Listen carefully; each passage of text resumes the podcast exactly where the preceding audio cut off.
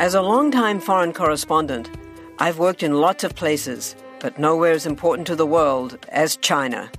I'm Jane Perlez, former Beijing bureau chief for the New York Times. Join me on my new podcast, Face Off US versus China, where I'll take you behind the scenes in the tumultuous US China relationship. Find Face Off wherever you get your podcasts. The war on drugs was declared in 1971 by President Richard Nixon in a press conference that went on to outline a plan to fight the trade of controlled substances across the world. Drugs were declared America's public enemy number one. Since then, over $1 trillion have been spent on fighting this battle, and by all metrics, it's been money poorly spent. It's probably no surprise to anyone that drug related deaths and crimes have done nothing but rise over the 50 years since Nixon made this declaration. With the benefit of hindsight, it was pretty easy to see why.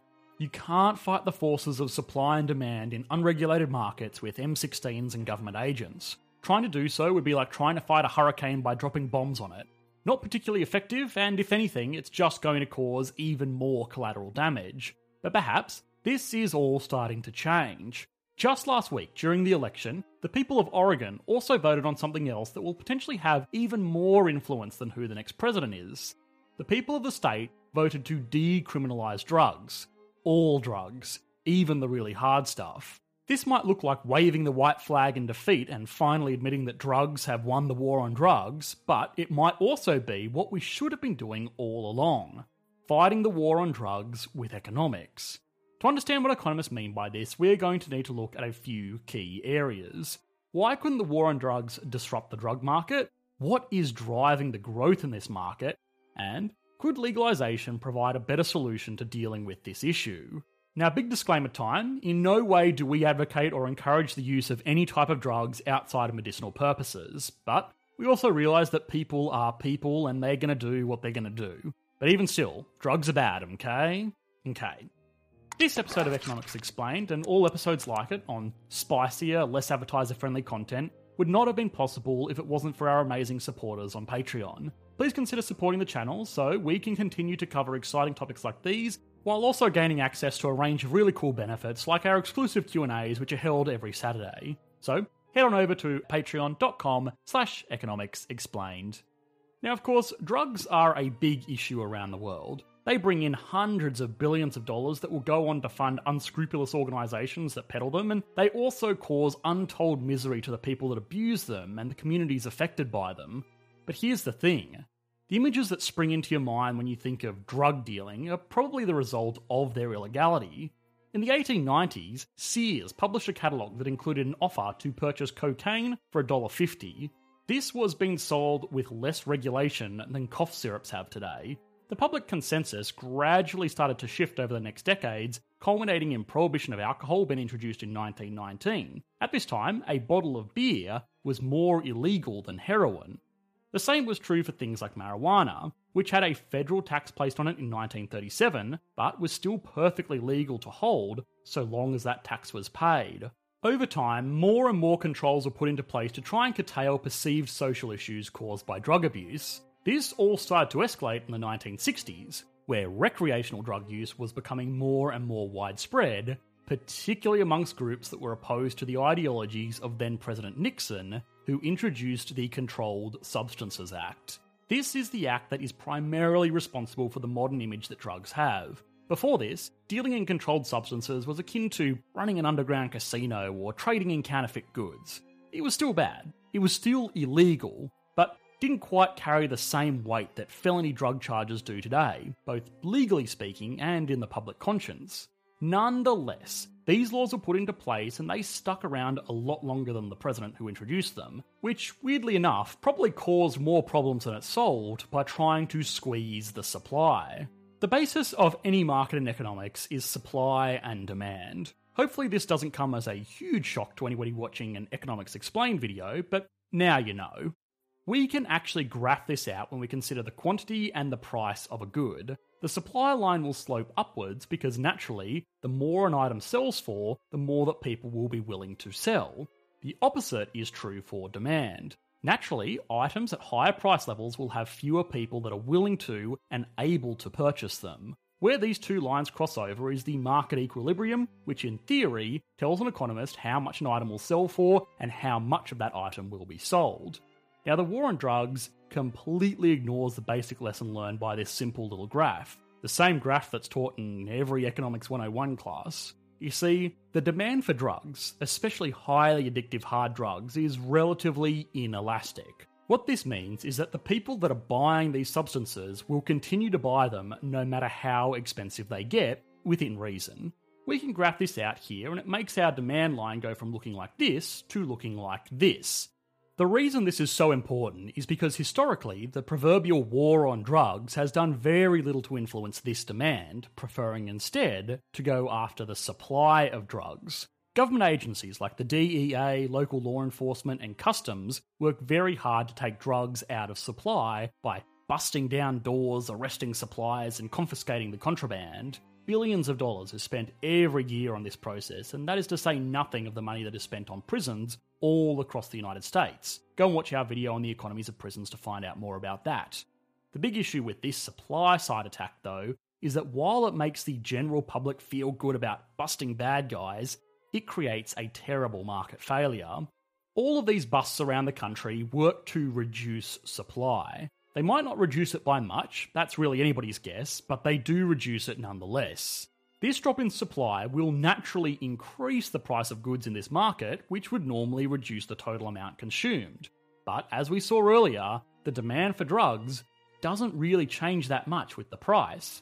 So, the total quantity of drugs on the street is reduced a little bit by the direct intervention and a little bit through normal demand fall off, but this impact is pretty minimal, and all it really achieves is making these illicit goods more expensive, increasing the revenue of the organisations involved in this trade. Now, the business savvy amongst you will note that sure, revenue has increased, but that doesn't mean that their profits have increased all of the money and effort they put into getting around these new government agencies costs a lot of money and carries a lot of risk for those involved. Getting caught peddling controlled substances before the 1970s was bad, but it carried a heavy fine and maybe a year or so in prison, depending on the quantities involved. After the 1970s, though, getting caught with a felony quantity of a Schedule 1 drug was a one way ticket to federal pound you in the ass prison for a minimal sentence, measured in years rather than in months. This meant that operators throughout the entire supply chain demanded more compensation to make the risk reward trade off work in their favour. Now, all in all, it still sounds like this is hurting these organisations, and it sort of is, but you see, it is actually better for this revenue to be turned into profit, which can be harmlessly spent on villas and sports cars, rather than being fed into expenses like intricate smuggling operations, arming gang members, and cutting supply with nastier substances to eke back more profit on this high cash flow business. Higher prices will also mean that consumers of these products will need to earn more money to fuel this addiction, which will inevitably increase the prevalence of crimes like petty theft, muggings, and robberies.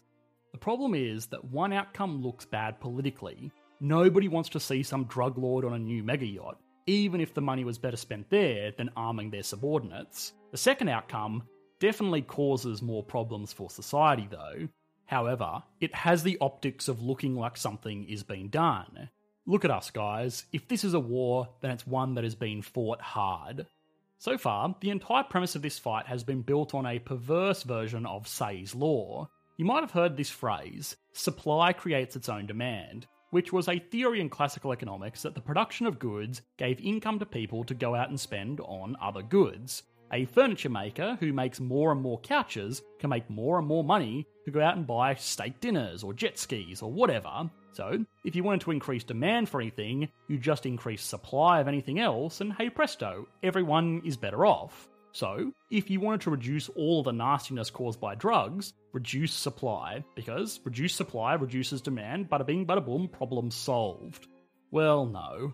Say's law has time and time again been rejected by most modern economists for a wide variety of reasons. The easiest way to disprove this theory is that it ignores the fact that people can save money. That furniture maker might choose to save all of that extra money he's making from all of those extra couches, and then suddenly they can't afford those steak dinners or jet skis or whatever. Trying to influence a market or an economy from the supply side is going to have limited effectiveness and just cause a whole lot of negative externalities. So perhaps the solution is simple let's give up fighting the supply and instead reduce the demand.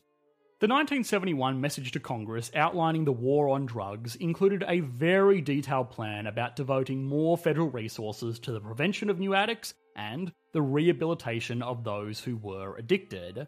This, of course, did not get nearly as much media attention at the time, partially because it was seen as a slightly weak stance on criminals, and partially because it was a lot more boring than fighting public enemy number one like Rambo. Because of this, government spending on reducing demand through treatment and education has only attracted 1% of the total spending in the war on drugs.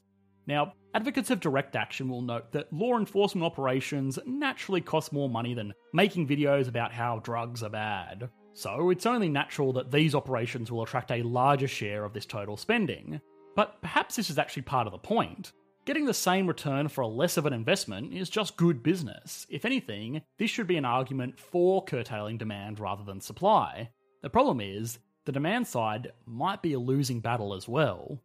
The use of prescription opiates in the United States has increased by over 300% in the last two decades, which is introducing a new pool of customers into a market for highly addictive substances. Curtailing demand through education and treatment can be effective, but it's nowhere near effective enough to hold back that sort of direct increase in demand, especially when people are being given these prescriptions by doctors and not by some bad man on the street. This spike in prescription drug sales has almost perfectly coincided with a rise in opioid related deaths as people look to continue their prescription by substituting it for stronger, less regulated alternatives. When we look at our demand and supply graph again, this wave of new users introduced through prescription drugs massively increases demand, and while supply does not always create its own demand, you better believe that demand creates its own supply. This is where Oregon comes back in. By decriminalising all drugs, the state has effectively taken most of the downwards pressure off supply. Now, the logical fear here is that drug peddlers have just been given the keys to the city to do whatever they want, but this is probably not true for two reasons. The first reason is that there will still be laws in place for higher level dealers, so don't be going out role playing Walter White in Oregon. You'll still go to prison. It also must be noted that even for personal supplies, controlled substances are still against the law, they just don't carry criminal penalties. Think of this as the difference between blowing a stop sign and engaging in a high speed police pursuit.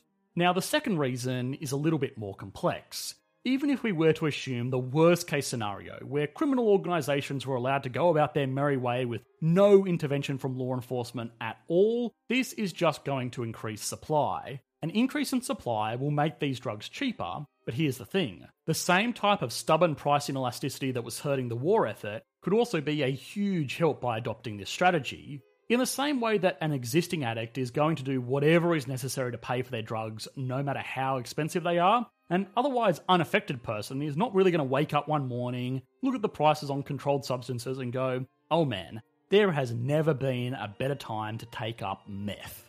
Again, demand is just not affected by price in this way for these products. And maybe this is the biggest part of the whole process. Big money causes big problems. The direct war on drugs costs an estimated $50 billion every year, but on top of that, there is the cost involved in housing prisoners serving time for drug related offences, the costs involved in prosecuting these offences, the cost borne to society through petty crimes to fund the purchase of these drugs, the cost of healthcare, the cost of losing working taxpayers to addiction, the list goes on. This entire battle is great at burning money. Oregon and other advocates of a demand side approach hope that this system will work to balance the books.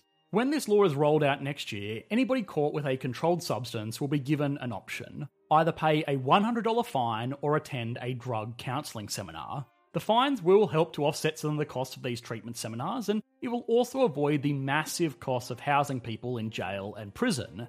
The state will also be investing the money it raises from the taxation of marijuana sales to fund programs that will help alleviate the burdens caused by these drugs. This model is very similar to a select group of European countries, primarily the Netherlands and Portugal, which have adopted similar policies around combating demand rather than combating supply. In fact, Portugal might be the biggest overlooked success story here amongst all of this. In 2001, the nation was in the grip of a dire heroin epidemic, Far worse even than the United States today, where around 1% of the population were addicted users. The nation took this decriminalisation route, and in the two decades since, drug overdoses in the country have fallen to the second lowest in all of Europe, all while saving a lot of money. Drugs are bad and they do all manner of harm to the individuals that use them, as well as their friends, families, communities, and economies, all while funding the types of enterprises that are happy to disregard the strict laws currently in place. The war on drugs may or may not have been started with the best intentions out there, but by all metrics, it is a war that has been lost. Continuing to waste billions of dollars a year, all while pushing victims to the fringes of society, has shown itself time and time again to be a plan that does not make sense socially, economically, and finally, after decades, politically. Slapping handcuffs on bad guys no doubt feels great, especially after witnessing the suffering that they have caused, but these are not the enemies in this war. The war on drugs is a war on market forces, and unfortunately, that is a war that no amount of money or manpower is going to win. Hi guys, I hope you enjoyed the latest video. If you did, please consider liking and subscribing. This video is made possible by our patrons over on Patreon, so if you enjoy these videos, please consider supporting the channel like these awesome people did. Thanks guys, bye.